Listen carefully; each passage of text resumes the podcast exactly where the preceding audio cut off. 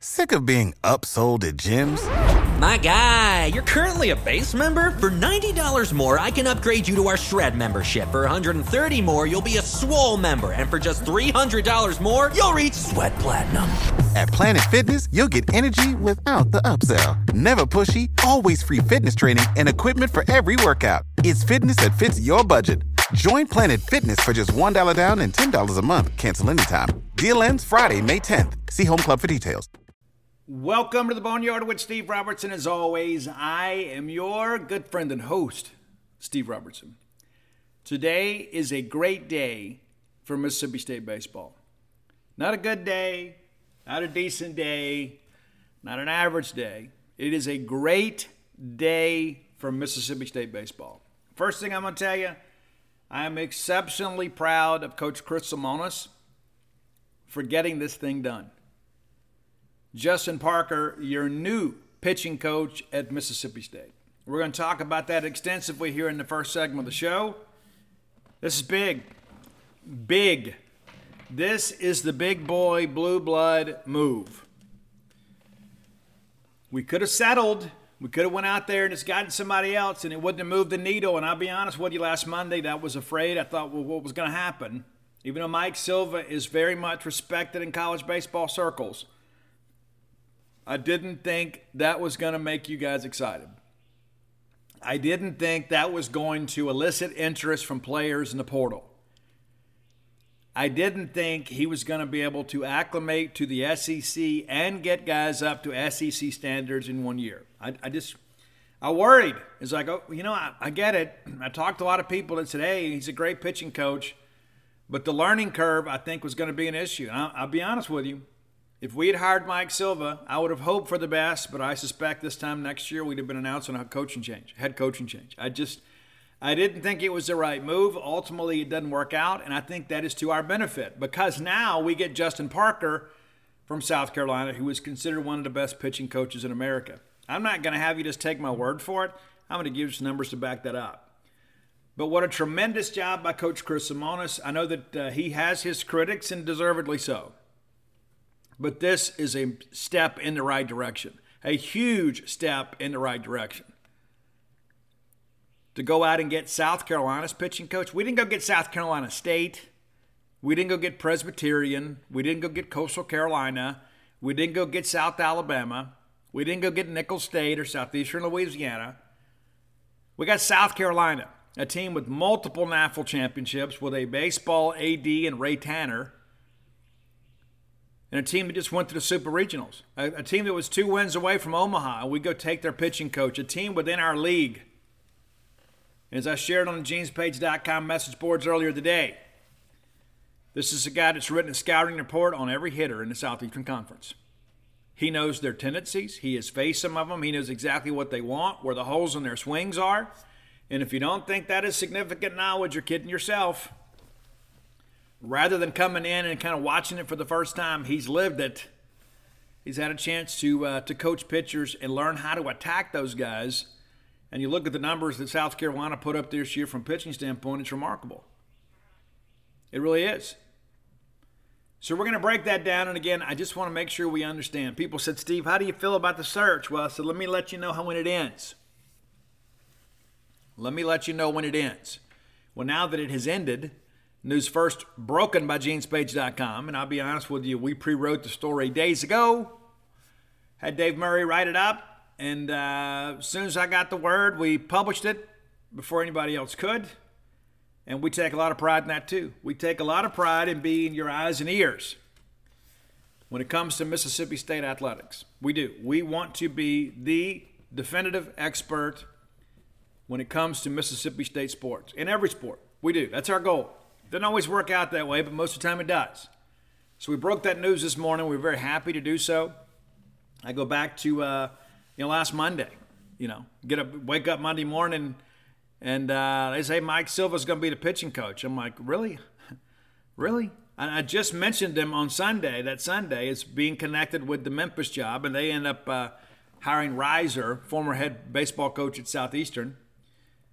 And so I think it's important to kind of understand, you know, a lot of people, well, it's been a long process. It doesn't matter how long it is, as long as you make the right hire.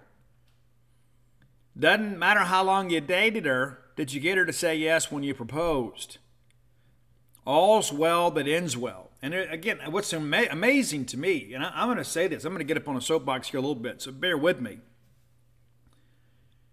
We've gone out and hired probably the best available candidate that would consider Mississippi State.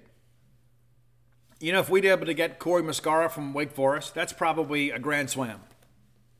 I mean, let's just be honest about it. Wake Forest, number one team in the tournament. Corey Muscara kind of getting hailed for uh, his approach to pitching. We'll watch him uh, play OSU here in a little bit. Yeah, that'd have been a big deal. You go get Nate Yeskie away from A&M, been a big deal. Justin Parker is kind of in that same league. I'm not going to sit here and tell you if I had to choose between Parker and Muscara, I would pick Parker. I'd pick Muscara. Just being honest. But Justin Parker is one of the best pitching coaches in America. And now he's headed to Mississippi State. He and his wife Allison, their young son, they're on the way. They're going to be Stark villains here soon. How important is that? It's a big deal. And some of our people, even with the hire, even with the fact that we threw our weight around a little bit, got the checkbook out, and said, hey guys, we have got to get this hire right, and then we do, we still want to complain? What, what are we complaining about? Well, the search took too long. What does it matter? I challenged somebody just yesterday. They were like, well, we're falling way behind the rest of the SEC and portal commitments. Can you list them for me? Expert, can you list the number of transfer portal prospects that have committed to SEC programs this summer? Can you do it, or is it just something in your mind? So now we have our guy. There's nothing to complain about. Chris Lemonis stepped into the box with two outs in a ninth in a tie ball game and hit a home run. He is to be commended for it. And by the time this show is over, I think even the doubters will be like, you know what? Steve's right. And I am. Even got the t shirts to prove it. All right, let's thank our friends at Bulldog Burger Company. I love Bulldog Burger Company. I do. And at some point this week, I'm going to put my feet under a table in a booth at Bulldog Burger Company, and I'm going to have that Mississippi barbecue burger, and I'm going to get an order of onion rings, and I'm going to enjoy a Diet Coke, and I'm going to love life. And before I leave, I'm going to order a uh, Nutella shake to go, and I'm going to go about my day with a smile on my face, knowing that I have been well nourished, I have been well serviced, and I have not paid an arm and a leg to have a great meal at a great place. You should want the same for yourself, whether it be a, a nice lunch date or perhaps getting out with friends or family. You can enjoy an adult beverage, have a full service bar there. In Tupelo, Cades, we got live music there too. It's kind of a full stop shop. Three great locations to serve you University Drive in Stark Vegas, Gloster Street there in Tupelo, Lake Harbor Drive in the Ridge and Flowood area. Have the spring rolls as your appetizer. They'll make you and everybody around you better looking. It's, uh, it's in writing now, so you got to trust it. Bulldog Burger Company, the place where people go to meet. M E A T. All right, let's break down the Justin Parker file, shall we? Shall we? Are you on board with that? I'm excited, man. I maybe you can hear it in my voice. Because I'm gonna be honest with you, I shared some of the same skepticism you guys did. I thought, you know, man, we've had two bad years. For two bad years, we might be in a situation now where we've got um, maybe we got to get down the list Maybe we got to get uh, you know level B, C, or D candidates. You know who's going to be willing to come here. I worried, I did, and it turns out that worry was unwarranted, and it's just because we all love Mississippi State baseball, right? We want what's best for Mississippi State baseball. Well, today you got what's best for Mississippi State baseball. All right, Justin Parker was a pitcher at Wright State and earned a bachelor's degree in organizational leadership married Angela Parker, who is the brother of former Major League Baseball pitcher Jared Parker. So there's a good chance that uh, their son Cameron Parker is uh, is going to be um, a pitcher. You think? He was born last December. Had his first Christmas there in Columbia. He'll spend his first Fourth July right here in Stark Vegas. I need to get that kid an M over S cap. All right. So as a pitcher at Wright State, Justin Parker was an All Horizon League selection in two years and uh, made the All District uh, team through a couple publications in 08. He was drafted by the Minnesota Twins in the 43rd round in the 2005 draft out of high school. elected to go to school, and was later drafted in the sixth round by the Arizona Diamondbacks. So this is a guy that understands how the MLB draft works from every aspect other than being a scout himself. Drafted out of high school, went to school, worked, improved his draft stock by 37 rounds. So he can tell a high school kid, hey, listen, I, I was faced with this same decision you were. I had to turn down some major league money. It wasn't huge money, but I had to turn down that opportunity to go to college. And what do I do? I ended up being a, uh, a sixth round pick. And it wasn't like he was at Indiana, he was at Wright State. Think about what he could have been at a Power Five school. But uh, spent three years in the minors and decided, hey, I got to get out of this. And uh, he did. Returned to Wright State and pitched and uh, coached pitching there really began to see a turnaround there at Wright State. They ended up leading the Horizon League in 2015 in nearly every statistical category. ERA was 3.54, strikeouts per nine innings were 7.2, hits allowed were less than a hit per inning. That's a big number for us here on the Boneyard because we understand how baseball works. At some point, when you pound the zone, guys are going to get hits. You want to give up less than a hit an inning. When you don't walk people, that one hit can't really hurt you it's a solo home run and even that doesn't sting very much. Uh, the Raiders went and won the Horizon League Championship in 2016. They went 46 and 17, and they were fifth in the country in walks per nine innings at 2.45. Is that not music to your ears right there? A guy that coaches pitchers at different levels that doesn't walk people after what we've endured the last two years? Incredible. Absolutely incredible. Absolutely incredible. You look at the numbers. In six seasons at Wright State, Justin Parker's pitching helped Wright State to four Horizon League championship games, winning it all in 15 and 16. Pretty incredible stuff. From there, let's see here. Central Florida, I think. I'm kind of losing track of my notes here. Yeah, went to went to Central Florida and turned their situation around too and put some dudes in the in the, in the minor leagues. He leaves there and uh, follows, you know, kind of follows Chris Lemonis there at Indiana. You know, kind of going back here, you know, like this 2018 season at Central Florida. 3.32 ERA. Pretty incredible stuff. Struck out 556 hitters on the year, second in program history at Central Florida. Pretty remarkable stuff. And, backing up, like his first year at UCF, the Central Florida staff is one of the best in the country in his first year. They finished 10th in the country in whip at 1.22, 24th in the country in strikeout to walk ratio, 28th in strikeouts per nine innings with just under nine.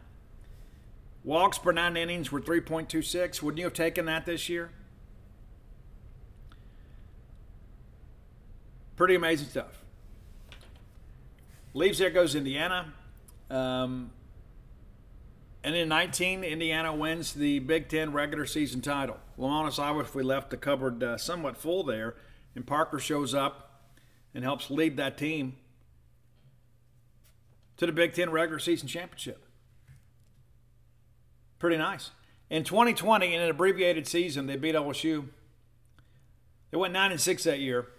And still, even an abbreviated year, ERA at 3.56. They struck out 134 hitters in 129 innings, so over a strike per strikeout per inning. Does a great job there, and leaves and joins the staff at South Carolina. And you can see this, right? You can see it moving up. His the career trajectory continues to go up. Wright State, that's the alma mater. Horizon League. Well, next thing you know, he's at UCF, then at Indiana in the Big Ten. Now we get to the big time in the SEC. It's South Carolina. And listen, I have a tremendous amount of respect for South Carolina baseball and Ray Tanner. And of course, I don't have to deal with Ray Tanner every day like their fans do. You read their message boards and you would think, wait a minute, is this our board or their board, right? Uh, because the conversations are the same. Nobody likes their AD. Everybody's too cheap.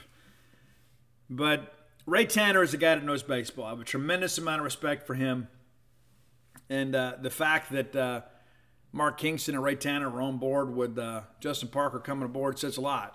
And he does a great job there at South Carolina. Tons of injuries. Tons of injuries in his first year there. And uh, three years there. But uh, first year, despite being an injury riddled season, 501 strikeouts and 479 innings. That dog will hunt. I'm giving up less than a hit per inning. I'm getting more than a strikeout per inning. Uh, more times than not, I'm going to do pretty well.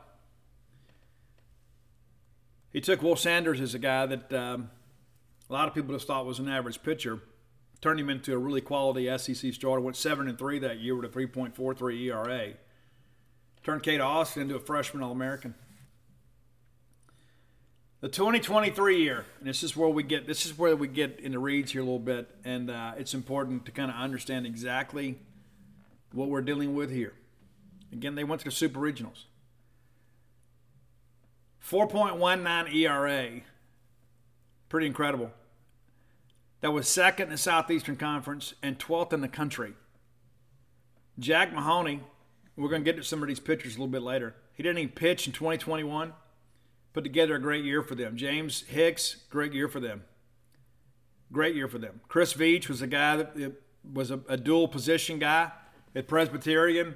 Comes to South Carolina, and Veach is like, "Hey, Justin, you know what can I do to be the dude?" And Justin says, "I got you." They turn him into a closer, and ends up being one of the best closers in the Southeastern Conference and the country. That changeup is deadly. He's a four-pitch mix, absolutely incredible. So look at the big numbers here for pitching. South Carolina second only to Tennessee in ERA this year. ERA 3.62 for Tennessee and South Carolina 4.19. So it's about a run, half a run difference. You know, but Tennessee, you know what they have with Dollander and Halvorsen and those guys. I mean, it's ridiculous. There's a reason Tennessee's in Omaha. But South Carolina's not in Omaha. It had nothing to do with all right, Bulldog fans, our friends from Tecovas want to remind you that uh, it's festival season, it's concert season, it's sundress season. Yes, it is. And you know you need some nice boots to go along with every bit of that. And Tecovas is your stop for the best in Western wear. Tecovas has seasonal and limited edition offerings this spring and summer, including men's and women's boots, apparel, hats, bags, and so much more. All Tecovas boots are made by hand in a very time honored tradition with timeless styles that are always on trend. And Tecovas has first wear comfort, so no break in period. You know how tough that can be with a brand new pair of boots. You can put these bad boys on and ride that ride with a smile. It's hard to find this level of comfort paired with this same level of style. So stop by your local Tecovas store, have a complimentary beverage or two, shop the new styles, the smell of fresh leather, and a friendly staff are always at your service Many stores even have leather custom branding to make your boots truly personalized. And with regular live music and events, there's no in store experience quite like it. If you can't make it to a store, visit Tecovas. That's T E C O V A S dot com. They offer free shipping on all boots, as well as free returns and exchanges shipped right to your door. Go to tecovas.com and find your new favorite pair of boots today. Let's face it, friends, we live in uncertain times security probably more important now than ever before. That's why it's important to keep you, your family, your property safe by working with my friends at Eufy. That's E U F Y dot com. Let me tell you a little bit about this new video smart lock they have. It's super cool because basically you get a three in one security system here. You can have everything on just one device instead of having the outside of your house look rather tacky because you got all kinds of stuff out there. It's not just about your security, but convenience. No more concerns about losing keys. You can assign passwords to your family members, and you can see who's kind of coming and going. You got that immigrated camera too. Uh, it's easy to install. You can set it up with just a Phillips screwdriver. You know, you don't have to go to a class on how to use power tools. No drilling required. You keyless entry. You don't have to worry about fumbling with the keys when you're getting back with a, an armful of groceries, right? How convenient is that? That in and of itself is a great benefit. You get fingerprint recognition. It's unlocking. Got that AI self-learning chip. So the more you use it, the more accurate it's going to be. You don't have to worry about the battery. It's got a rechargeable battery that can last around four months, and you get a notification before it runs out, so you don't have to compromise your family security. You got passcode unlocking, remote control, 2K clear sight, camera. You can see who's at your door. You see these videos online all the time. Don't you think it's time for you to set something up so you can have the peace of mind of knowing that you don't have people constantly going in and out of your property? There's no monthly fee. Unlike other brands that charge you a monthly fee, you can have your recordings locally and never have to pay for storage. How cool is that? It's convenient, it's safe, it's a must have for your home today. If you already have like a video doorbell, you know sometimes people want to come and steal your, your doorbell. You don't have to worry about with, that with this. All right, so let's be sure to visit Eufy Video Lock.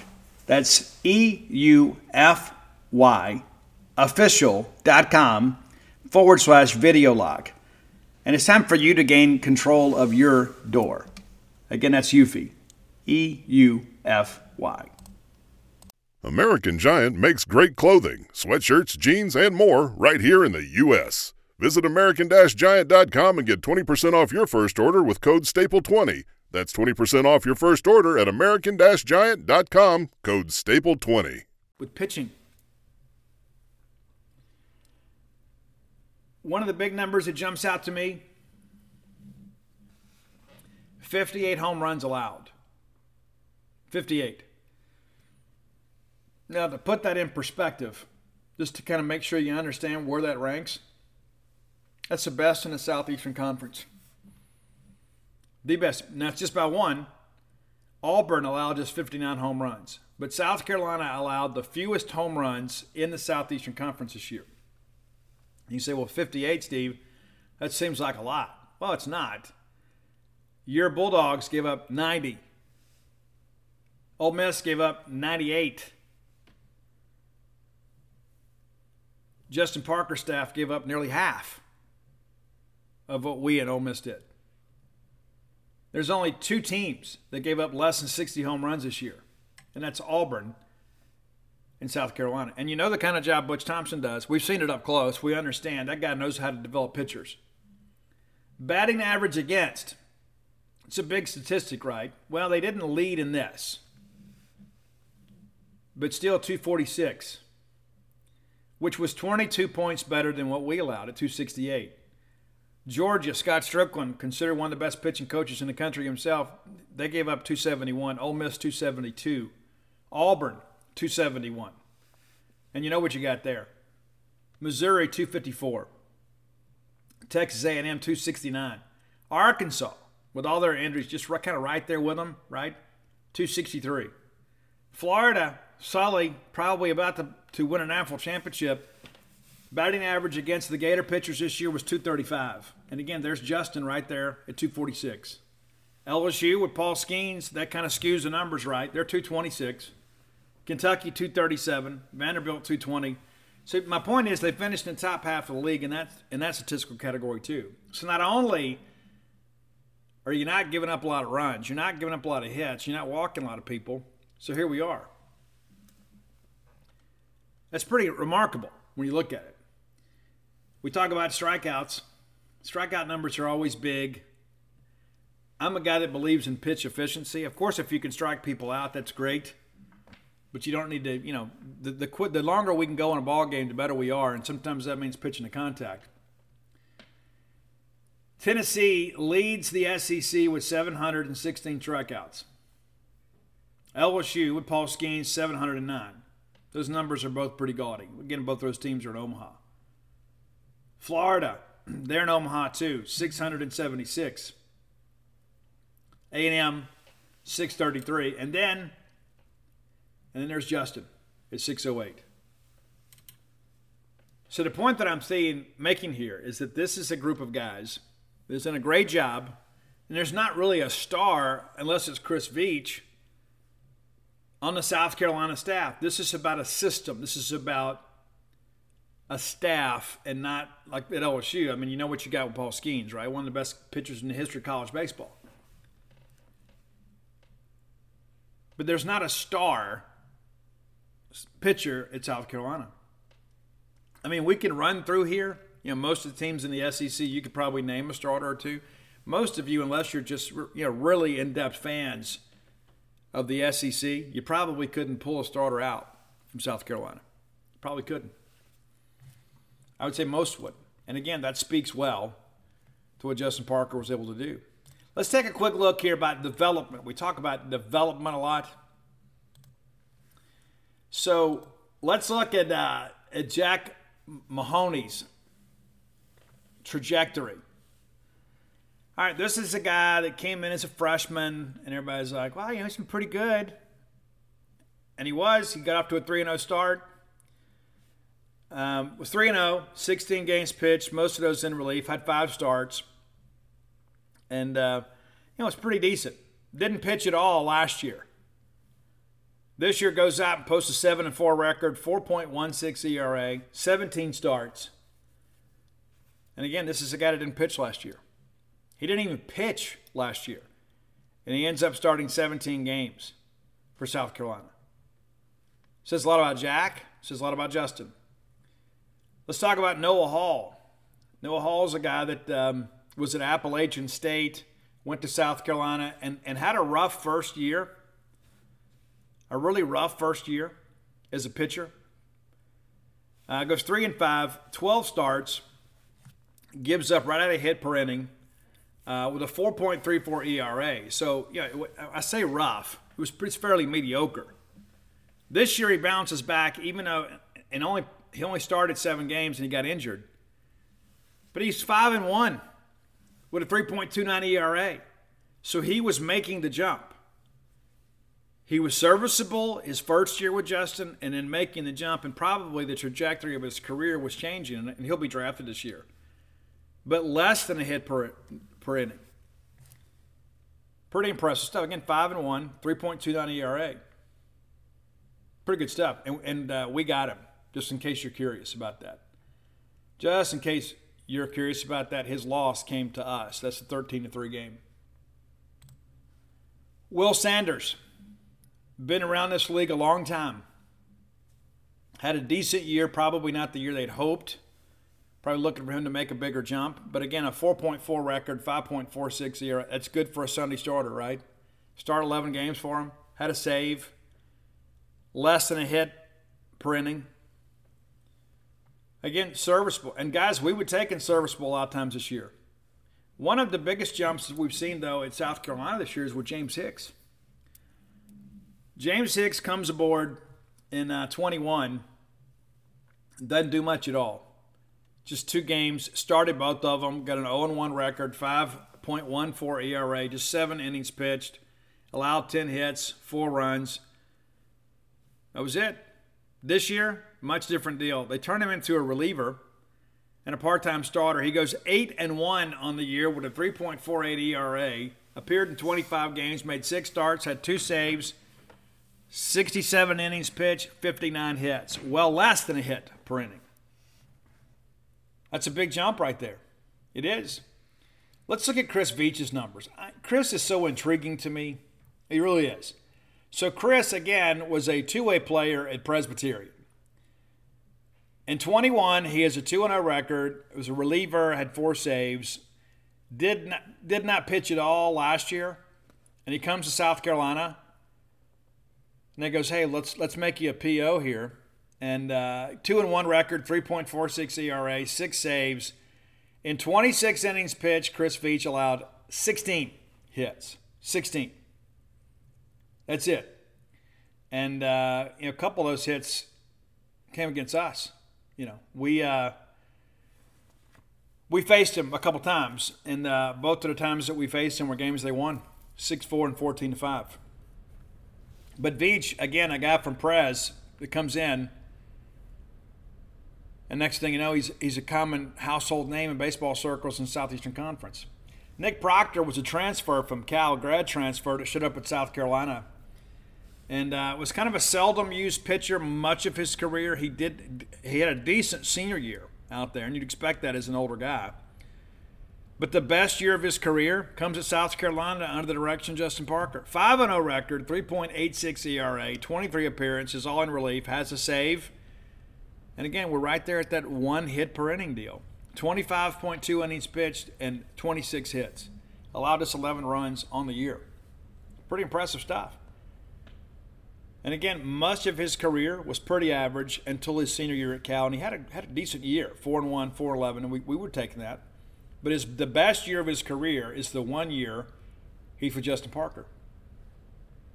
So I wanted to just throw those out there because I think it's important to understand that you know it's not just about recruiting, it's not just about a pitching lab. It's about a guy because in order for us to get to where we want to be, we've got to elevate the returning players. And again, I've said on the show before, there are a lot of guys that'll just be better because of the fact they've had a year of experience. What do you think Justin Parker can do with Nate Dohm? Nate transfers in from Ball State, has a decent year this year, got hemmed up a little bit. But what what will Justin see with Nate and say, hey Nate, let's tweak this a little bit, maybe that, and let him let him ride. That's the thing that I'm eager to see because so many of our pitchers are basically carbon copies, copies, copies of each other. You know, same arm slot, in many respects, same mechanics. I think Nate's a little bit different. But in order for us to get back into the mix, the guys that are returning have got to make a jump, period.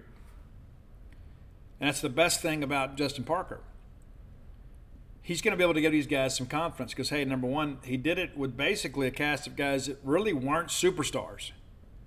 But also, two, guys got better under his direction. You can run all the way through the list. You know, Chris Veach, Proctor, these guys, they all had a role on this team. They embraced that role and they helped this team get the Super Regionals. A team that many people, including myself, that thought, you know what, this may be the end of the line for Mark Kingston. I wasn't sold on South Carolina. Monte Lee comes in, does a great job on the hitting side, and then Justin Parker and these guys turned in a great year pitching wise. So, again, this is a big day for Mississippi State. A huge day. And I think it's a huge day for the returning pitchers. And we got to go get in the portal, too. We do. But in order for us to get to where we want to go, we've got to take what we have and make it better. I know people are like, oh, Steve, they all need to leave. You know, if you just said that about Dakota Hudson, too, until Wes Johnson got a hold of him and made him a first round draft pick.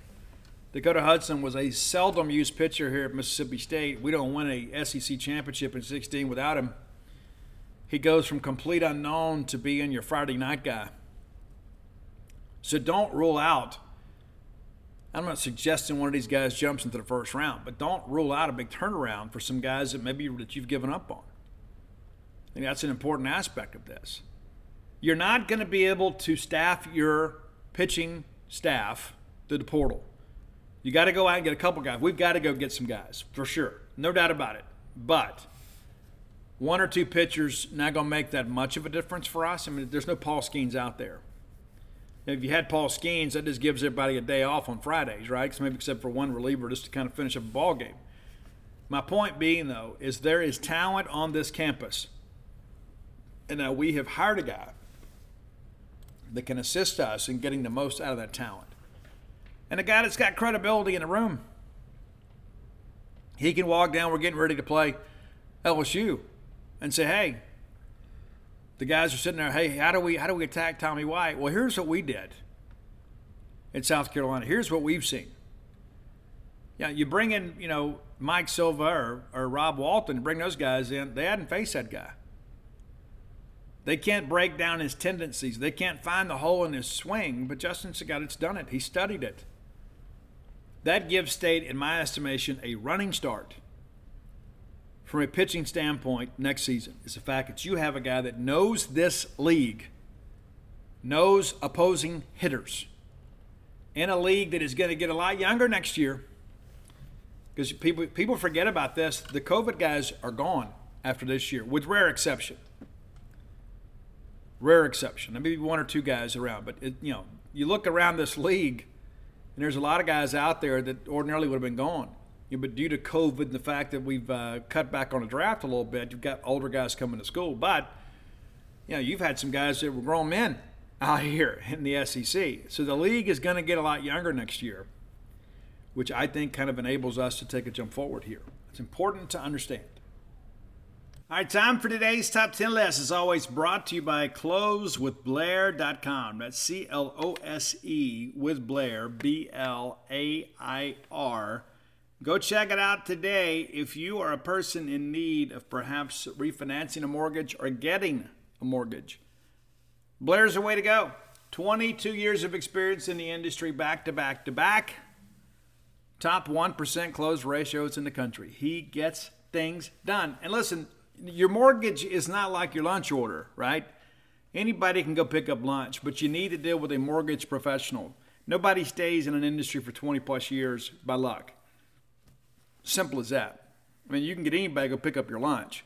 But when somebody is as important as your mortgage, you need to entrust your mortgage in the hands of a professional. That's Blair Chandler. Give him a call or text today at 601 500 2344. Again, that's 601 500 2344. That goes directly to Blair. That's not through a call center, that's not through a receptionist. That is directly to Blair Chandler at closewithblair.com. Be sure and let him know you heard about him on the Boneyard. All right, you guys may be aware that uh, I'm writing book number six. Yes, number six. There have been five. Flim Flam, Stark Villains, Alpha Dogs, Blooms of Oleander, and Dogpile. If you don't have them, get them.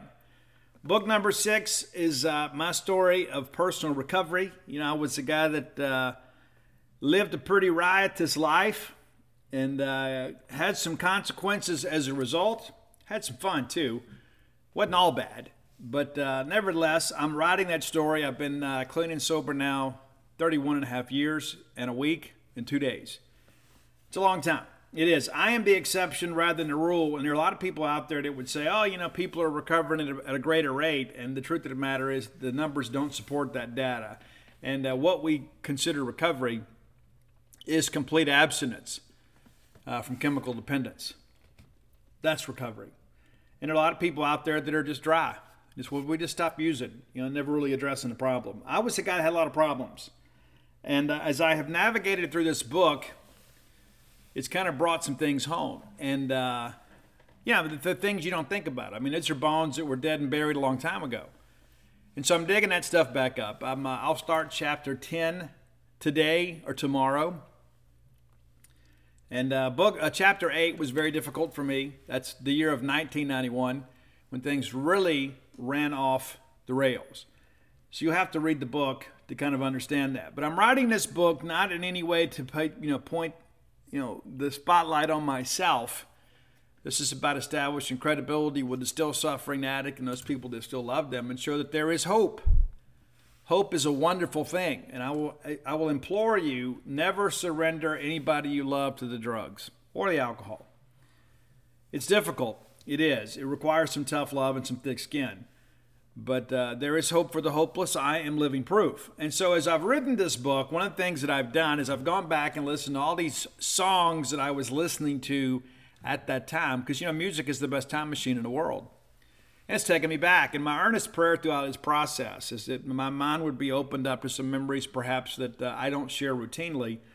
And the music has helped me do that. And as soon as I finish one chapter, I'm ready for the next. Chapter three was difficult to write, chapter eight was difficult to write.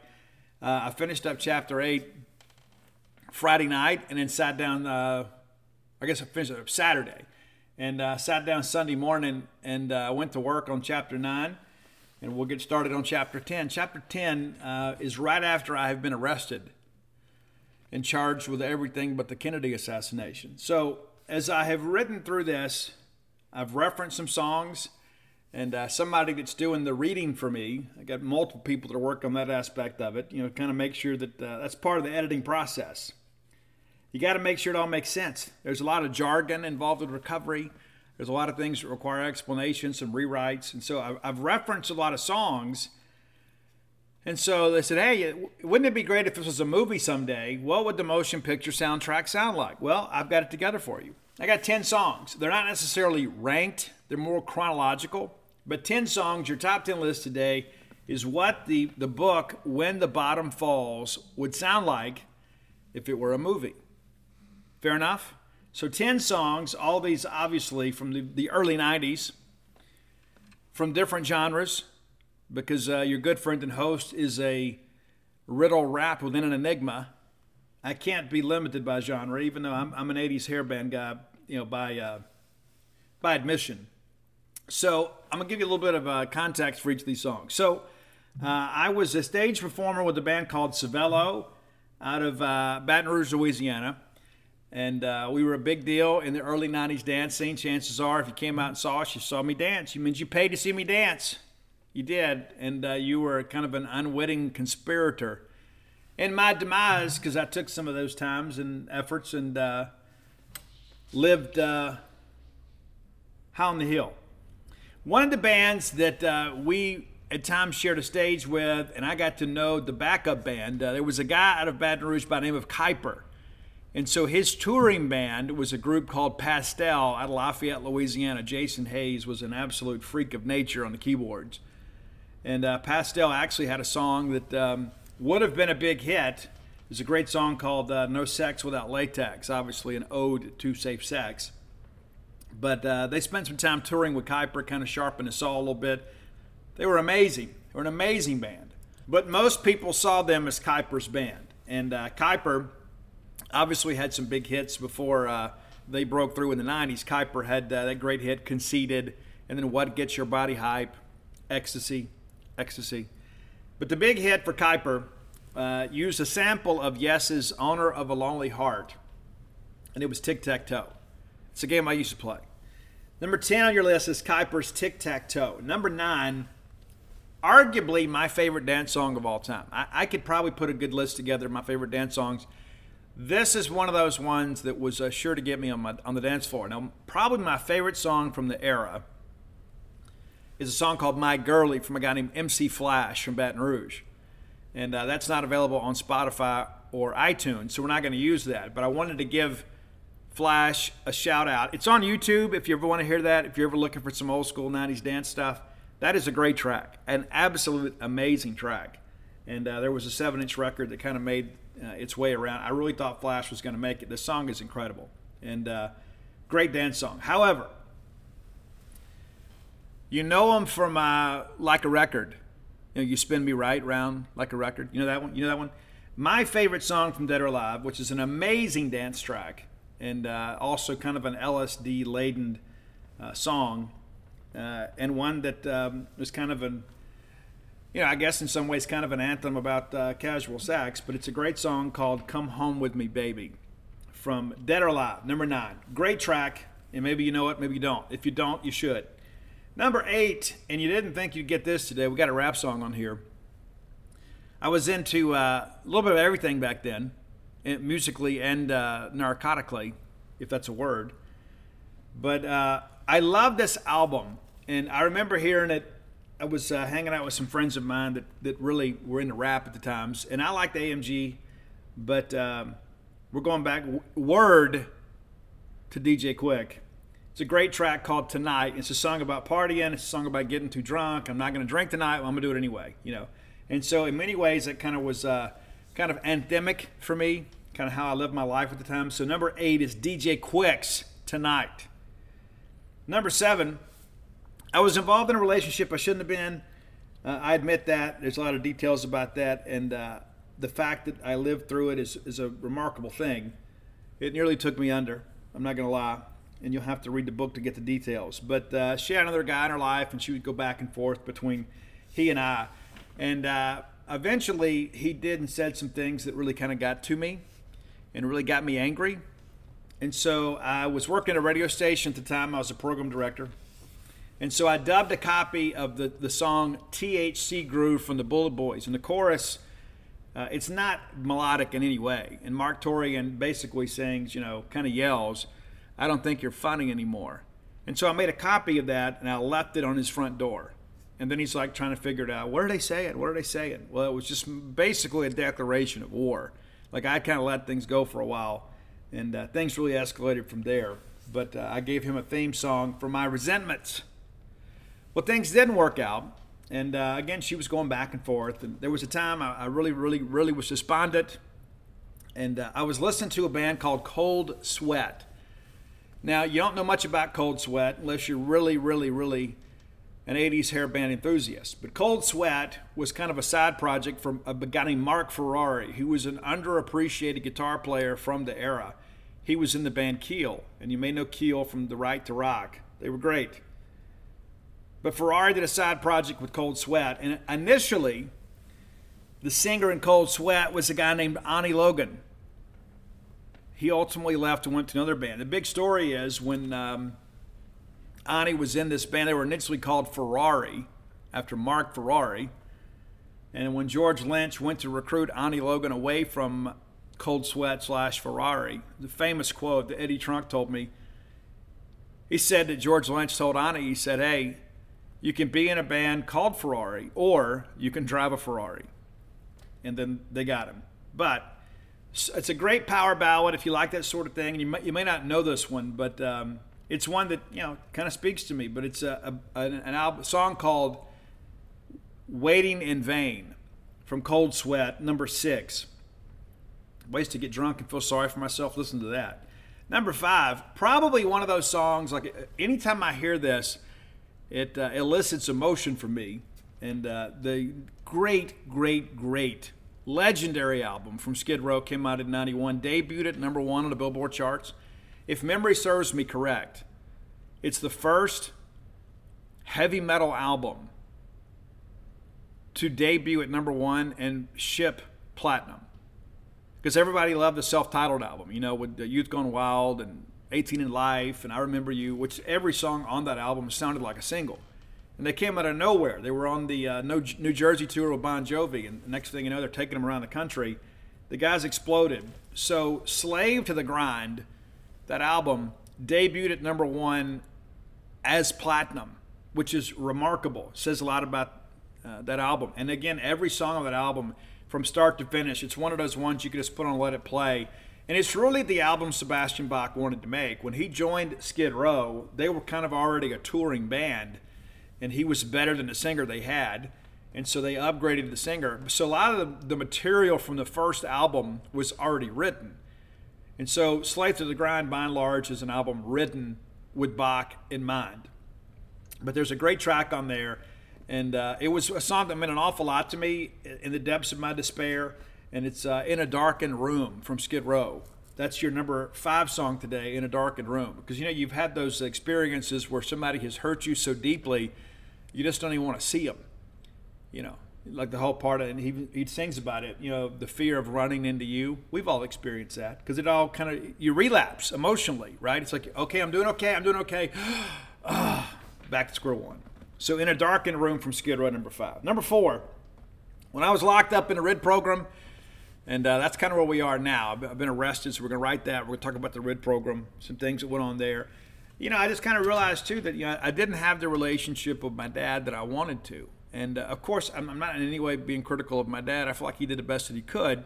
And there's some things, obviously, as a child, I didn't understand. I became a father myself, and I really began to realize I think he did the best he could. And as as I got older, we became best friends.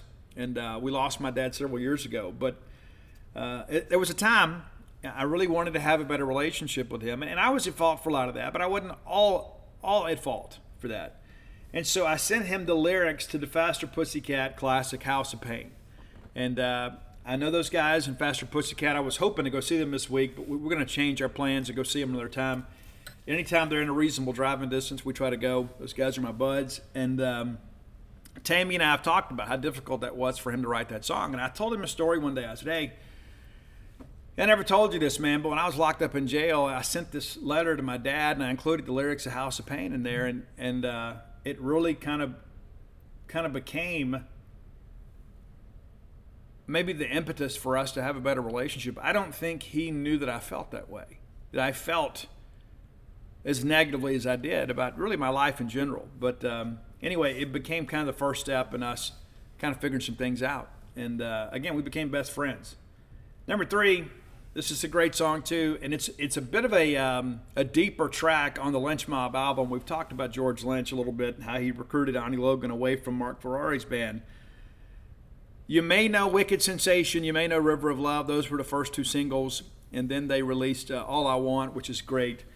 But uh, there's a song that's very, very, very important to me, and uh, it was really probably at the at my lowest point as a drug addict. Even though I continued to do some research before I got clean and sober. I wasn't one of those addicts that saw the light. I had to feel the heat, right? You know what I'm saying? There's some people that feel that way. I was not a person that had to have it explained to me. I had to experience some consequences. And uh, there's a song that was, in many respects, kind of like, you know, kind of the theme song of my recovery. Again, this negative relationship had nearly, really taken me under. And, uh, and so the song is called Bed of Roses from Lynch Mob, not the Bon Jovi version. It's Bed of Roses. And I kind of realized you'll never change. And it's that moment where you kind of realize, you know what, this is never going to work out. That, that moment of clarity where it's like, you know what, I have invested so much of myself into this, and now I see there is no path forward. That was the moment. And so when Dana and I first got pregnant, we started talking about what we wanted to name our kids. And I said, hey, there was a moment that I decided when I really wanted to live. I had a failed suicide attempt, and this song is kind of part of that. You'll have to read the book for the details. But, um, and so I told her the story, and she's like, oh, that's so beautiful. And I said, I'd love to be able to name a child after that moment. And the guy that wrote that song's name is Ani Logan. So my oldest son, his name is Ani Logan Robertson. And ironically, after Ani Logan left Lynch Mob, he formed a project with Rowan Robertson from Dio. So it was the Logan Robertson Project. At one time, they were called Violet's Demise when Chad from Faster Pussycat was in the band, but it ultimately was released as Logan Robertson. And it's kind of ironic that Ani Logan Robertson and then the Logan Robertson Project, where Ani's a singer. I think he actually pronounces it Oni, but either way, uh, he's named after him. Number two, this song will always mean a lot to me. There's sometimes it'll come on, and I'm not going to lie, as your good friend and host, I believe we have a relationship. We can be honest with one another. There are sometimes this song comes on, and uh, my cheeks get wet, man. I do. Because when this song first came out, I was a big Duran Duran fan back in my club days, like when they were, know, they went from being kind of like they reinvented themselves. They weren't just top 40 anymore. They were writing more stuff that was played in clubs, like All She Wants, and uh, which was great. But when they released the wedding album, I was young in sobriety, and uh, I would hear Ordinary World. And that's really so much of what I wanted. Like I had lived such an extraordinary life on both sides of the spectrum. There were the best of times and the worst of times. I just wanted to be a regular guy. I just wanted to be run of the mill, just be ordinary. I wanted to get up, go to work every day, pay my bills, uh, and just be able to live you know, without all this drama. That's why I just wanted a drama free life. So when Ordinary World came out and it talks about, you know, I won't cry for yesterday because there's an ordinary world that I somehow have to find. And so even now, like when that song comes on, I remember how difficult that was. You know, how, how that felt, you know, when I just wanted to be a regular dude. And in time, you know, once I kind of got my legs under me a little bit, I wanted to have an extraordinary life but I wanted it to all be very positive. I wanted to accomplish something in life. I didn't just want to be run of the mill, but there was a time in young, in early recovery where that was the goal: is to just be a regular dude. You know, to not be on stage, to not you know be at concerts and things like that, and throwing wild parties. I just wanted to be run of the mill, blue collar, regular Joe. And this song was was very anthemic in that respect. And it also reminds me too of where I've come from all these years later, you know, all these years later, I never thought I'd still be alive, to be honest with you. And I, t- I told Dana that yesterday. And I get emotional thinking about this stuff, you know, especially reliving it, writing the book. And I told her if I hadn't met you, I'd probably be dead or in the penitentiary. And that sounds like rhetoric, and it's not. It's not hyperbole at all. It's true. It's true. I was a much different person. I always had something to say, just had nobody listen to me. And so now here we are, all these years later, and um, it's remarkable. Sometimes I look back and I think about the pathology of my life, and I just wonder, you know, how did I get here? Well, it's through the grace of God and through recovery and the love of a good woman, you know. And uh, there have been times my walk with all of the above hasn't been what I wanted to be.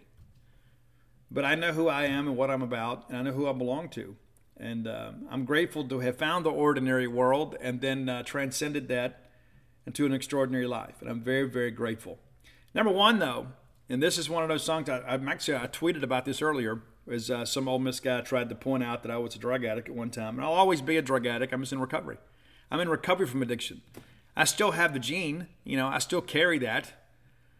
You know, I still carry that old uh, that old behavior, but the reality of it is I don't exhibit that anymore. Every time stuff comes up and I get mad, you know, and I, maybe I want to go do something self-destructive, I just don't do it because I've learned a new way to live. And I remember when uh, Dana and I, we had a friend, I'll call him Thermos because I don't want to break his anonymity. But um, people used to call me Scully, and they called him Thermos. Everybody had like a code name within our little club, and uh, we had just really discovered grunge. Know, because I was alive during that. You know, so it's like when you when you guys are like, oh, I remember that. You know, you kids today don't don't understand. Grunge lasted like 18 months, and it felt like 15 minutes. All credit to Andy Warhol. But I remember as music began to change, and um, I was a huge Soundgarden fan. Soundgarden and Pearl Jam were great. They re-released the Temple of the Dog album. We got really into that. Learned about Andrew Wood and his story with addiction, and we got really into Mother Love Bone kind of you know, posthumously. And we loved that Apple album from Mud Love Bone. Still do. Still listen to it, uh, especially Crown of Thorns and some of those. But the song for me that pulled me in was Star Dog Champion. And I would be in meetings sometimes and I would say, Hey, I'm Steve, I'm an alcoholic, an addict, and a Star Dog champion. And we saw that as something positive. And it sounds kind of silly in hindsight, but it was kind of, we were kind of a group within the group. Uh, because I think there was just so much stigma attached to being an alcoholic and an addict. I wanted to say something, you know what, but I'm also an overcomer. I'm not a survivor by any stretch of imagination. Survival means that I got lucky. I didn't get lucky. I did my work. I did a lot of work. I had to become a different person. So, like when people say, well, you know, they're a survivor, okay, good for them, congratulations. But you haven't really accomplished anything by simply surviving. If you survive, it's like you're having a plane crash and just, you know, it was left up to chance. You know, but somebody's got to lead us out of the wilderness, and that was me. I'm an overcomer. I'm not a survivor. Don't ever, don't ever, ever, ever, ever, ever think I got lucky. I didn't. The only thing that I was lucky enough to do, really two things. I was lucky enough to be granted a second chance at life, and I made the most of it. And I was lucky enough along that path to meet a woman that, that truly loved me. And uh, the days that I didn't feel worth it, she certainly did. And, and it made a difference. It did. So if the event, if we ever make this a movie, and, and I'm sure that it won't, but if we ever did, this would be our motion picture soundtrack. And, you know, maybe we'd get Shinedown to go out there and recover, you know, cover one of my, you know, uh, obscure 80s classics or something, and we'll call that the theme. But, um, you know, and one other thing too, I want to tell you that I started to include this, but I didn't. But I want to give them a shout out. We've talked about this band before. It's a band called Sleep Theory out of Memphis, Tennessee. Uh, they're going out with Shinedown this summer, and uh, I hope to be able to go see them. They've only played like three or four shows, but they're really causing a stir in the music industry. And um, the title of the book, When the Bottom Falls, is inspired by their song Another Way. And we had that number one on our new rock countdown here recently. And uh, one day I was just driving out through Mexico and trying to figure out what I needed to write about. You know, so many people are ready for me to write the Leach biography or write another book about state stories, and I, I, I just didn't know what I wanted to do. And I said, you know, this is it. I think I want to do this. And um, I ended up listening to that song on repeat because I just felt like the song was kind of speaking to me. I know it sounds kind of you know metaphysical and supernatural, but I just felt like there was a message within the song that maybe I was missing. And every time that I listened to it, it's just like there was more emphasis in my mind about the phrase when the bottom falls. And I'm one of those addicts too. Like I was very ignorant, you know, I was very stubborn, probably a better way to put it. Now I'm just kind of stubborn about the right things. But people talk about the proverbial bottom. Oh, they hit bottom, they hit bottom. Listen, the only true bottom is death. That is the only true bottom because things can always get worse. And they did for me. Like every time I would do something, oh, well, this is it. You know, no, no, no, no. I kept digging. I'd hit bottom, I'd keep digging, the next thing you know, the supports would uh, would exhaust, and the bottom would fall again, and I kept getting deeper and deeper and deeper and deeper and deeper. So don't ever buy this whole thing. Oh, they were at rock bottom. Nah, nah. You can always go out and make it worse. There's always something else left to lose. And I'd gotten to a point the only thing left to save was my life. And so I don't say that in any way to again, you know, put me up on some type of pedestal. My hope is, is through my own experience, there are other people that can say, you know what, I can learn from that. And I can promise you this if you're experimenting with drugs and you think to yourself you can handle it, there is a, a good chance that you can't. And, uh, you know, we deal with this stuff all the time, but I'll, I'll just grant you this.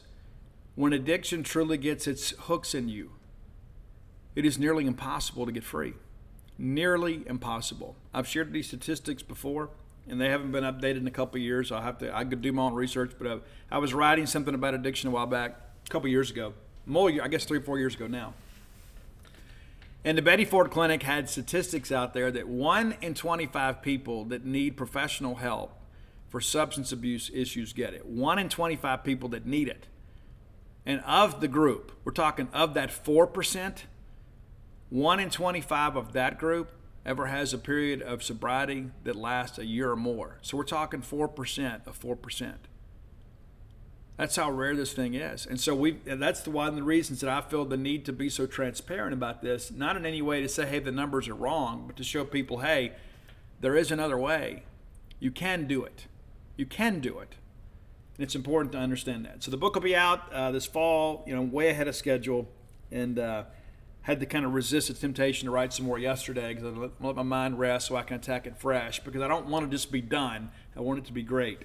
So look forward to that. We'll have a pre-sale link up for you soon. And just because you you pre-buy the book doesn't mean you're going to get it for it's in bookstores. Just want to let you know, but you order it, we'll have it shipped to you, and uh, you can get signed and personalized copies. But in addition to that, too, um, we're going to have that up for you sooner rather than later. They're working through all that now. It's it's all a process that I don't have a hand in, uh, but we'll we'll share that with you. But uh, again, probably get done writing the book the end of next month. I hope all the editing's done by then, and it takes about five to six weeks to print. And so we hope to have it out for football season. But I doubt it's going to be the beginning of football season. But sometime in September, early October, we hope to have this book on the shelf. And uh, I've shared the uh, the cover with you all. But uh, again, it's a big part of what I'm doing right now, and that's the thing too. Now that the coaching search, the pitching coaching search, uh, is over, that uh, we won't have to work devote as much time to that. We can go and get the book finished. But uh, I'm very happy with the work so far. And um, people ask me, you know, what, do, what would you consider success? Well, a book like this, you know, I'm not I'm not counting numbers. Yes, I think the book will sell well, but that's not really the issue. My hope is the book finds its way into the hands of somebody that truly needs it. Somebody that needs some inspiration, whether they be in recovery or whether they be in addiction or whether they be a person that loves an addict or an alcoholic and just needs some wisdom. And uh, the really the first half of the book is about me establishing credibility and putting some things out there that are very unflattering. And uh, I'm not nervous about it, but uh, I understand that I'm gonna I'm gonna deal with that on Twitter. But it's worth it to me, right? If, I mean, people out there, that, I mean, they already call me a crackhead and a meth head or whatever. None of that stuff's true. But the reality of it is, it doesn't matter what my drug of choice was. I mean, the addiction is addiction. Period. And so, if you or somebody you know is uh, dealing with addiction issues. Let me encourage you to get help because there is hope. All right, next segment of the show brought to you by our friends at Campus Bookmart, a Starkvillian institution. Been here forever today, doing a great job for a great fan base as always. Go by and check them out, kind of neatly positioned on the backside of campus. You can swing through there, do your shopping on game day take that right on the campus, and next thing you know, you're at Mississippi State's historic sports venues. If you can't make it to town to peruse their fine selections, you can do so online at campusbookmart.net. And by being a loyal Boneyard listener, we'll give you a phrase that pays. That is BSR, which stands for Beautiful Steve Robertson. That'll get you free shipping on all orders over 75 bucks. Any order less than 75 bones, absolutely incomplete. And again, mom, I'm speaking on behalf of your family, your husband, your children, whoever you have, whoever you love, whoever you break bread with, people you care about. We all want new Mississippi State merch. Football season is going to be here soon. We could use a, a fresh jersey. The kids have grown a little bit. Don't send the kids to Davis Wade Stadium with last year's gear. Just don't do it. Uh, yes, I understand it. maybe you bought it last year and they grew into it, but it's probably threadbare by now, right? So go ahead and buy yourself something. And dad, listen, it was just Father's Day. Chances are somebody threw a, you know, threw a pair of socks at him on their way out the door. You know, Mother's Day, you know, you got, you know, probably hired a professional photographer, had a catered meal. Dad didn't get a whole lot for Father's Day because Dad doesn't ask a whole lot for Father's Day. But let me tell you this on behalf of all the fathers out there, we love to get those special gifts for nothing just because you love us. Right? Matter of fact, I wore a shirt yesterday my wife bought me, and it was a Father's Day gift. But it says, Be careful, or I'll put you in my next book. How perfect is that? How perfect is that? So find the perfect gift for your family at campusbookmart.net. Uh, All right, let's move forward here. So people wonder now, Steve, what's next for Mississippi State baseball? Well, it's portal recruiting time, man. And that was the thing Many of you, listen, we shared the same concern. We did. And, uh, you know, we've got to be very active in the portal. And listen, the portal's been open now, you know, for the better part of three weeks. There hasn't been a lot of SEC, you know, commitments out there, especially on the pitching side, but there have been some. We've got to go get some players. Now, third base, in many respects, is probably as big a need as we have. Obviously, you know, uh, Slade Alford has moved on, and uh, well, listen, we wish Slade the best. You know, as long as it's not against us, right? Um, it didn't work out. You know, this time last year, we were all excited. You know, all of us were excited, saying, "Hey, here's the deal. We got to be able to." Um, you know, put put together a, uh, a good lineup, and we expected, you know, big, big, big, big power numbers from Slade. We did get some. Defensively, it was a mess. And so, whether Slade elected to stay or not, and the chances of that were pretty slim, we were going to go get a third baseman out of the portal. Now, we're still chasing some guys. We are. One of the guys that uh, is on the radar is Alabama freshman Colby Shelton. He is a native of Lithia, Florida, went to Bloomingdale High School, had a huge freshman season at Alabama this year. Absolutely huge. Didn't have a good weekend against us. He goes 0 for 7 against the Bulldogs. We did a good job attacking him. But this is a guy with 25 home runs and 51 RBI. He is going to be a hot commodity. I understand LSU is already after him, despite the fact that uh, they have Tommy White coming back because he's not draft eligible. But Colby White DH still out last year defensively. It was a bit of an adventure, but uh, he was a freshman. So, you know, maybe you bring him in, maybe he DHs, I don't know. But uh, at the end of the day, you've got to go out there and find some offense. You got to go out there and do some big things. And uh, he's not the only one, obviously. There's some other guys out there that we're looking for, and we're looking at. Uh, but that's a name that you may be familiar with as we kind of move forward here. Colby Shelton.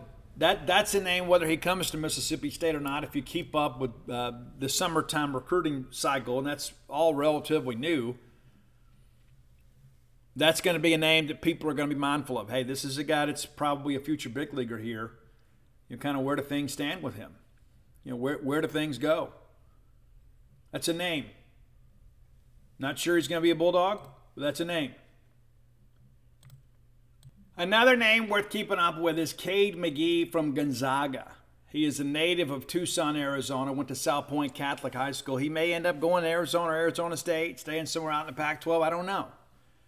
But that's a guy right there, too, that uh, went into portal. A lot of people are talking about him. The sophomore this year hit 293, uh, had six home runs and 20 RBIs, but he is a guy that a lot of people believe has a big league future ahead of him. So that's another name to kind of keep up with. Again, don't know where state is in this process. And uh, listen, things are going to be tight lipped. It's not like football, basketball recruiting, where every offer gets tweeted. Even the high school recruits don't do that. You know, it's, it's interesting the dynamic between recruiting among the sports. Football and basketball, you know, uh, they're full scholarship sports, so people put that out there. It's it's worthy of celebration. Not that baseball's not, but a lot of times, you know, these coaches really don't want the offers out there.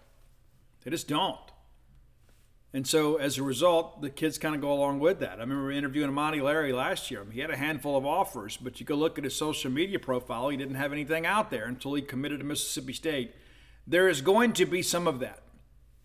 We're also going to be respectful of the process over at genespage.com. You know, we want to, we'd love to be able to announce commitments, but when it comes to the baseball side, there's a lot of ownership with the players about announcing their commitments. So we'll get reaction. You know, we'll, we'll talk to them afterwards and kind of figure out kind of what's happening with them, why they chose Mississippi State. But that's going to be a big part of things uh, over the course of the next uh, six weeks or so. Because you'd like to be able to get guys on campus, get them to tour, and then ultimately have them enroll for the second session of summer school, which will be here before you know it. And then the guys that don't, have, obviously you have till July 13th to hit the portal. I don't think there's going to be a big rush late. There's not a lot of you know in-season baseball left to be played. We're going to talk a little bit about the College World Series before we get out of here. But we do anticipate once the College World Series is over that you will see more guys go into the portal. and then there'll be some shifting, right? There'll be some some guys that are out there looking for better opportunities. And State has had some success, mainly, mainly with position players in the portal. You know, the year R.J. Yeager had. You, you go back even to the grad transfer stuff. Scotty Dubrule was a guy that came in here and did some big things. Zach Neff uh, was a guy back in 18. A lot of people weren't sure what to expect from Neff, and we don't get to Omaha without Zach that year. Outstanding, outstanding year for him, and his numbers weren't good. We got David Dunleavy too. Dave didn't hang around for a while, but um, you know, pitching side, it's been very hit or miss in the portal. And as I've shared on the show before, we have a large number of pitchers coming back, and that's going to be the real chore for Parker's to get those guys up to SEC snuff.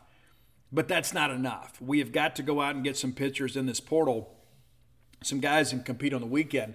And there's not a lot of a ton of guys out there that are proven starters on the Power Five level that are going to be in the portal. Those jobs are hard to come by. But there will be some G5 guys that uh, are looking to make a move. And sometimes the deal was made before they even go in the portal, which is something that probably should be investigated. But all that being said, uh, college baseball is woefully underfunded. And so these guys are, uh, you know, having travel team coaches or, or whatever that are like reaching out on their behalf to say, hey, if so and so goes in the portal, would you be interested? So a guy may be happy where he is, but uh, may get a better opportunity to boost his Major League Baseball draft stock by going to a bigger conference. And you see a lot of that, guys coming from the G5 to the Power 5. And sometimes there is a year of acclimation.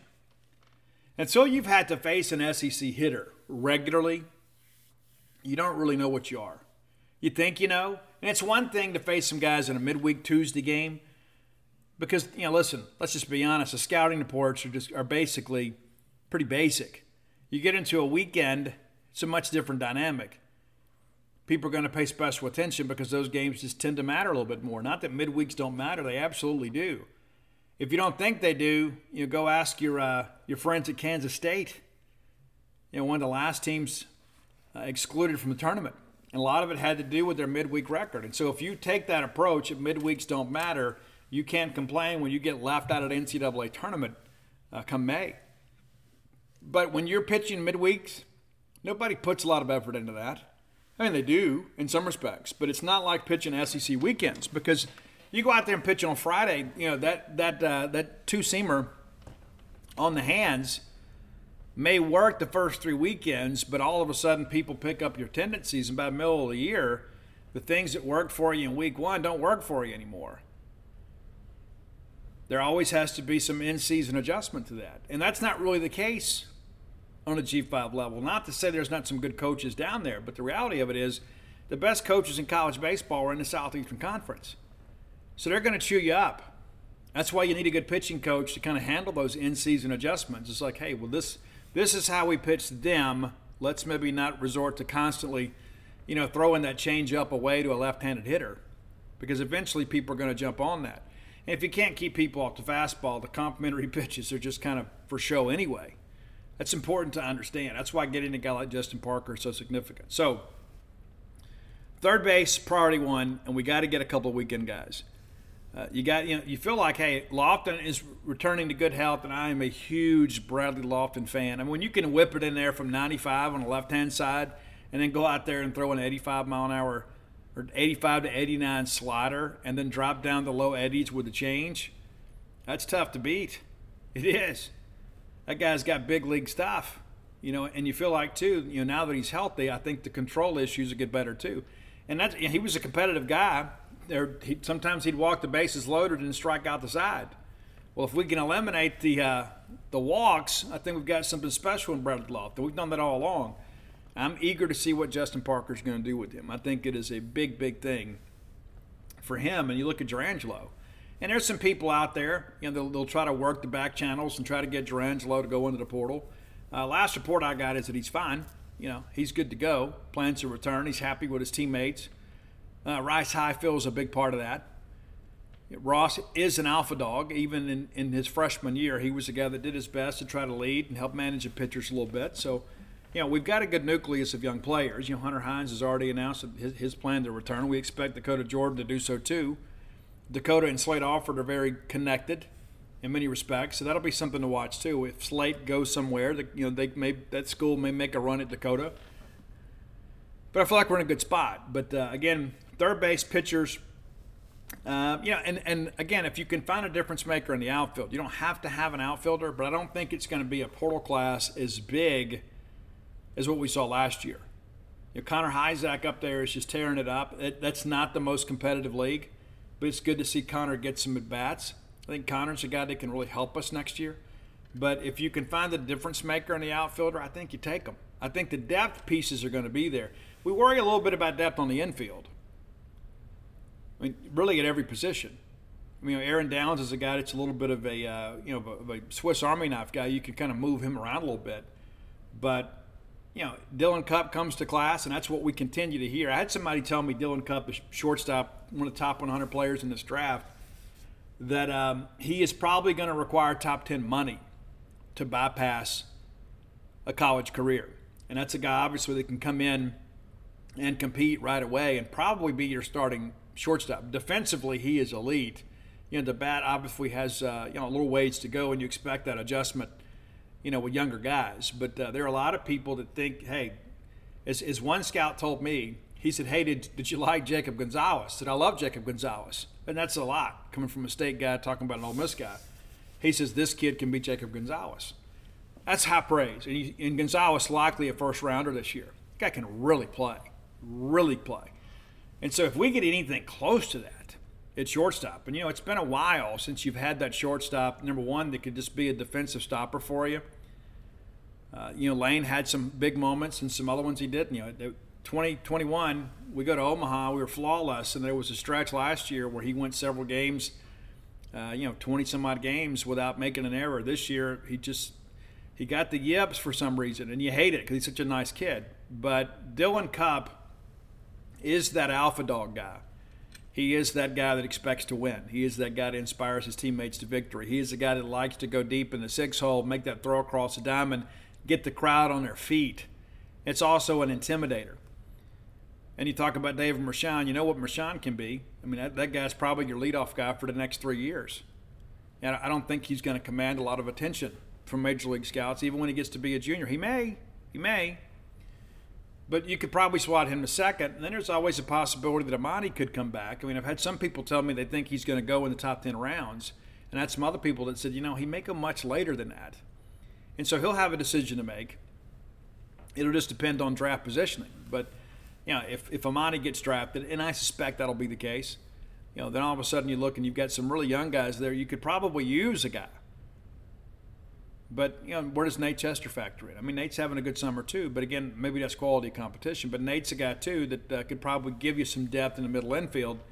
But having to rely on a freshman and a sophomore back up the middle, um, you know, that's a concern. No matter how talented Dylan Cupp could be defensively, there is an acclimation period. It's a guy that's played in front of hundreds and will play in front of tens of thousands here. It's a much different dynamic. When you boot that ball in the middle of the infield, you know, against uh, Waxahachie Tech High School, nobody tends to notice. You do it here, it ends up on SEC Network. Much different deal. So that's what we'll transition into now. And people always ask, do you think Justin Parker will bring any pitchers with him? I don't. Uh, I, I don't because I think most of the guys that he has there uh, are going to be draft eligible. They're going to lose a lot this year. And I think that factors in the decision a little bit too you know, is the fact you're kind of starting fresh. And a lot of people wonder, you know, there was, uh, you know, the Mercer kid from Notre Dame committed to South Carolina, and Parker was his primary recruiter. Does he bring him with him? Because that's not, you know, a pre-existing relationship through the South Carolina program. Uh, do they get him in? You know, because nobody signed anything. You know, it's, it's about enrollment. So maybe that's an issue too. Maybe, maybe Parker can go get that guy. But you know, Parker's a guy obviously that has been a recruiter and a guy that understands evaluation. And we went through the file earlier. I mean, he has had success at every stop. And one of the things that I want to point out too, because I've seen some comments, well, he never stays anywhere long. Yeah, because he's a hot commodity that continues to rise up the ranks. Wright State to Central Florida to Indiana to South Carolina. Who wouldn't want that career path? And now to Mississippi State and that's all due respect to South Carolina. But uh, the reality of it is, is when it comes to baseball budgeting, State just has the bigger checkbook. South Carolina is a fantastic college baseball program, absolutely fantastic, and the second best stadium in the Southeastern Conference. If you've never been to Founders Park, the next time we go, you owe it to yourself to go. It's a great facility for college baseball. And you walk through there, and they've got those two NAFL championship uh, you know, trophies up there. It's a nice little photo op. And I, I remember telling John Cohen after I went up there, I said, we need to do this. when we win an NAFL championship, we need to have a permanent photo opportunity for people at Dudy Noble Field to get their picture made with an NAFL championship trophy. And we do. And I'll be honest with you, it's not as extravagant as what they have at South Carolina. But it is super cool because you get the vision of the of Dudy Noble right behind you. But uh, but all that said, I don't think you're going to see uh, you know Justin you know kind of pilfered the roster there at South Carolina. I just don't think there's a lot there, and also there's probably some understanding too. You know, we're not going to go bring those guys across a conference. I mean, you know, again, his loyalty now has to be to us, but there's just there's not a lot to choose from. Is kind of my point. But there will be some recruiting relationships that he has established, and as John Whittle uh, shared last week, you know, he was out recruiting up in Cary, North Carolina, going to see some players, and so uh, those relationships are now Mississippi State relationships. And so now State needs to be able to cash in on every bit of that. All right, next and final segment of the show brought to you by your friends at Portico. If you're looking to move the Golden Triangle, and you should be, we love it up here, man. It's great. We're living high life up here in Stark Vegas. Uh, look no further than Portico. Maybe you, you've got to work around the state. Maybe you just need to be centrally located somewhere. I don't know. There's not a better place to raise a family than Starkville, Mississippi. Great place to live great place to recreate, a great place to bring your family. Schools are good here. People are great here. Mississippi State is here. Uh, give our friend Brooks Bryan a call at 601 416 8075. Again, that's 601 416 8075. Portico neatly positioned 1.1 miles away from the Mississippi State campus. You turn off 82 on a 12 like go on campus, very first ride is Pat Station Road. Go to the four way stoppers, Portico. Give yourself a self guided tour next time you come to town. You'll see they got two bedroom, two bath homes, and go all the way up to four bedroom, four bath homes. Uh, how cool would it be, grandmom, to have everybody under one roof the night before a big ball game? And after a big ball game, everybody comes back and, and Nana's made, uh, you know, dinner. How cool is that? How wonderful would that be? You can make that a reality by working with our friends at Portico make it your next move. All right, College World Series moves on. Uh, it's been super cool, and I don't know how you feel about it, but um, I've enjoyed getting to see all this. Of course, uh, as you guys know, Oral Roberts, going back to the beginning, on that side of the bracket, Oral Roberts takes down TCU 6 5, Florida, then 6 5 winners over Virginia. The next day in that bracket, TCU takes out Virginia. So Virginia, the first team eliminated from the College World Series. And I think that speaks really a lot about the ACC. It's kind of been Wake Forest and everybody else in many respects. Great game last night between Florida and Oral Roberts. Did you watch it? Man, it just felt like Florida was just cruising for a while. It's a 5 1 ball game. And the next thing you know, a run here, and then you get to the ninth and a 5 3 ball game, and Oral Roberts just won't go away. They end up having runners on first and third with two outs. The tying runs at third. Winning run is at first. Is Oral Roberts going to walk it off? No. It's a deep fly ball to center. They get under, and Florida was really jacked. And uh, again, Oral Roberts has really acquitted themselves well. Yes, it's a veteran team, but man, these guys absolutely do not quit. I love it, man. All right, today is day two for the left side of the bracket. You know, Wake Forest, 3 2 winners over Stanford. That was a great ball game, too. And uh, Wake Forest just seemed to have every answer on the mound. LSU and Paul Skenes, 6 3 winners over Tennessee. It kind of went as we thought it might, even though I picked Tennessee to win it. I kept thinking, you know, you did, if you're Tennessee, if you can get anything against Skenes, you just got to stay in the game to get him out of the ball game. And then you look up, it's 5 nothing. Well, then what happens, you know, they get a run on Skenes, they pull him, and the very first pitch from Guidry is a two run jack to left center. It's 5 3. The problem was, or 6 3, 5 3, yeah. Then they scored again to, to get the run back there. Braden Gilbert with a home run. But it went pretty much to script. The problem was is that Tennessee just could do nothing with Skenes until it was basically too late. Once LSU got some separation in the game, it was tough to get caught up. So again, you wanted to wait him out and hope that you could be in the ball game two three nothing. But uh, you look up and it's a five nothing game. That's tough, even with LSU's bullpen woes. And of course, uh, and you get to Guidry and they go to Riley Cooper, who did a good job. I'm not a big Riley Cooper fan, but um, LSU wins 6 3. So they advance uh, to today. So Stanford and Tennessee will play an elimination game today. And then Wake Forest and LSU tonight. That'll be a barn burner. So Stanford and Tennessee, that's at 1 p.m. So any moment now, we get done with the show, we'll go watch that. We'll grab some grub and we'll go watch that. Stanford and Tennessee. I like Tennessee in the game. Stanford's going to be able to pitch it exceptionally well. Uh, Dollander from Tennessee can as well. So this could be a low scoring game. I don't think Stanford can win a shootout. So they're going to need, for sure, uh, to get a great quality start today. But uh, this could be an interesting ball game. So somebody is going home today between Stanford and Tennessee, which will leave just six teams. And Wake Forest and LSU. I'm eager to see how Wake Forest attacks this LSU lineup. And again, LSU, you know, Brayden Jobert had a big game for them, but offensively, kind of what we expected. Know, kind of what we expected.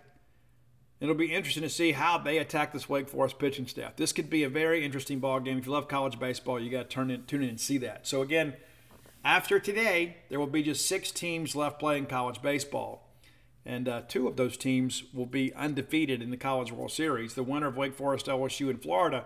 So both of those teams will be in the driver's seat, and then we'll begin to see some elimination games uh, tomorrow. You know, TCU versus Oral Roberts.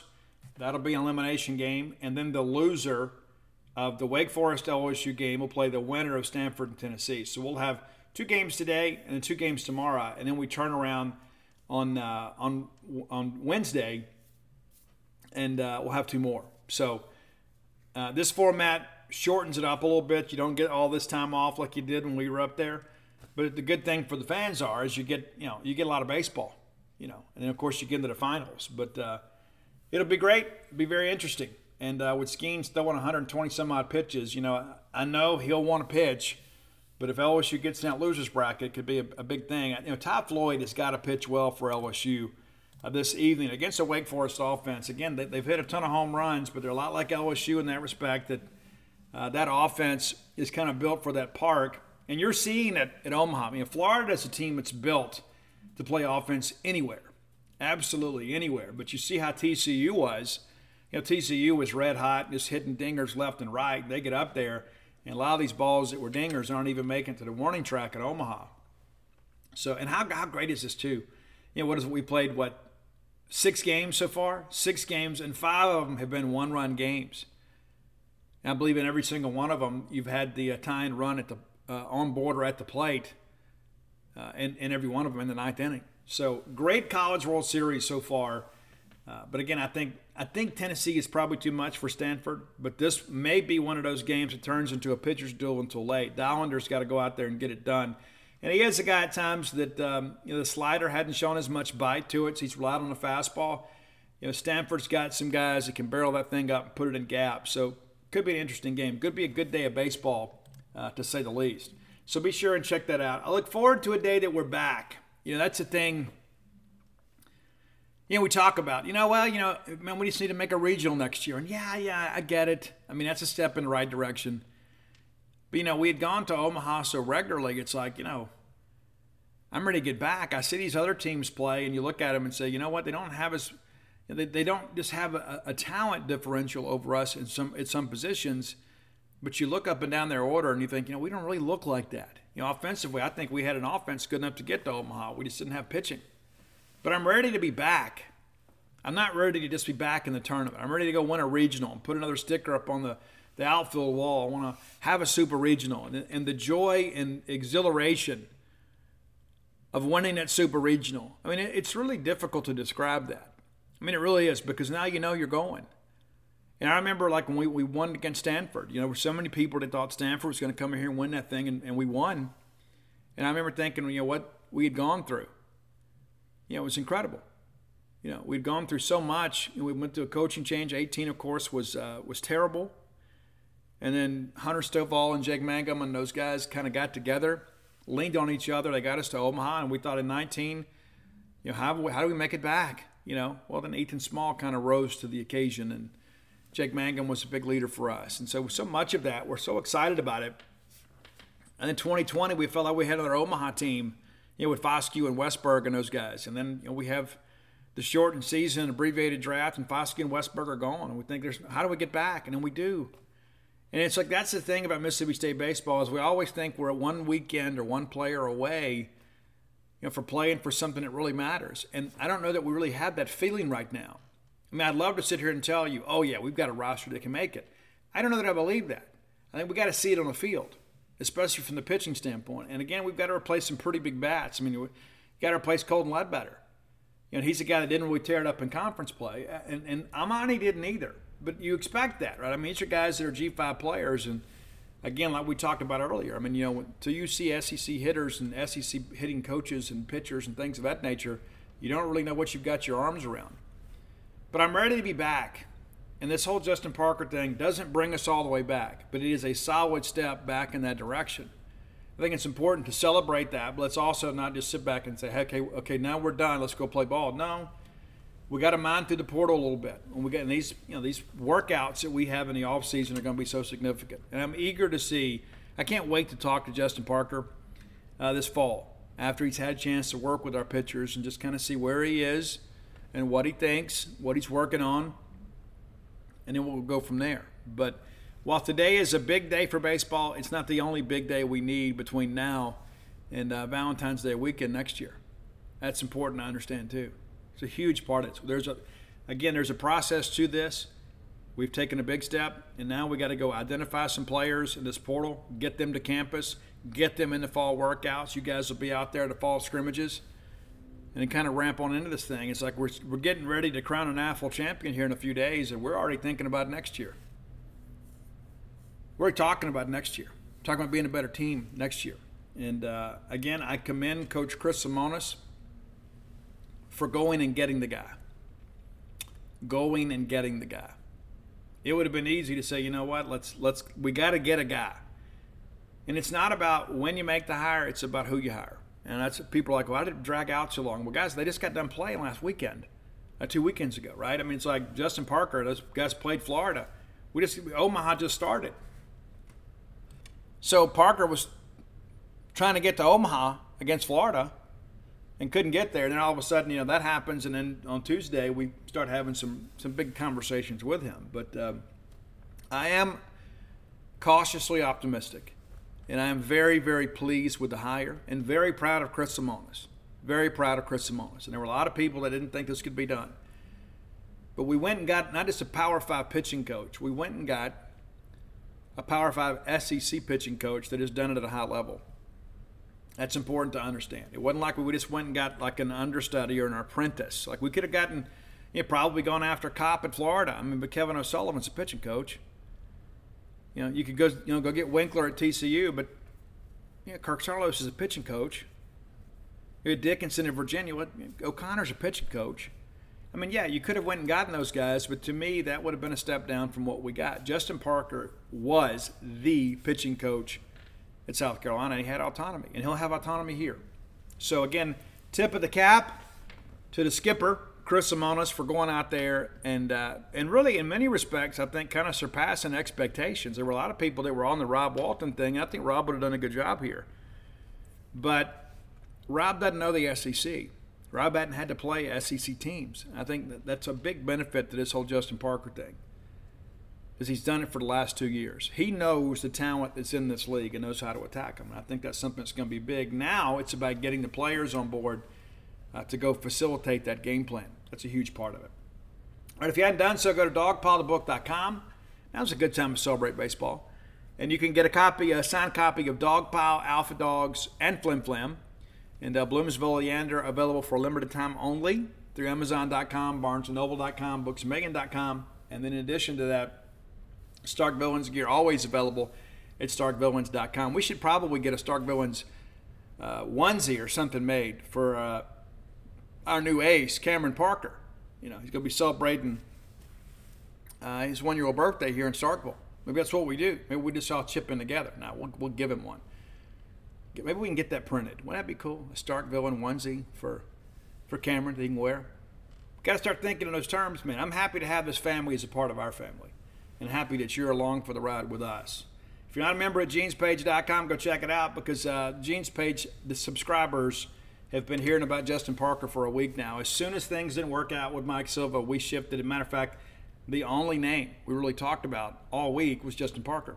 And we were the first to put out there that Justin Parker was going to be on campus, confirmed that he was here, and then uh, had some details about the meeting.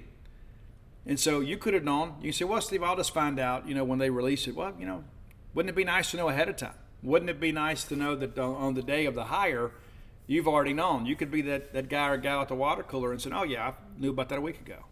Yeah. So come by, be a part of that at genespage.com, the Mississippi State affiliate for 247 Sports. Until next time, it's all live our lives in a way we make more friends than enemies, and people can see a difference in the way we live.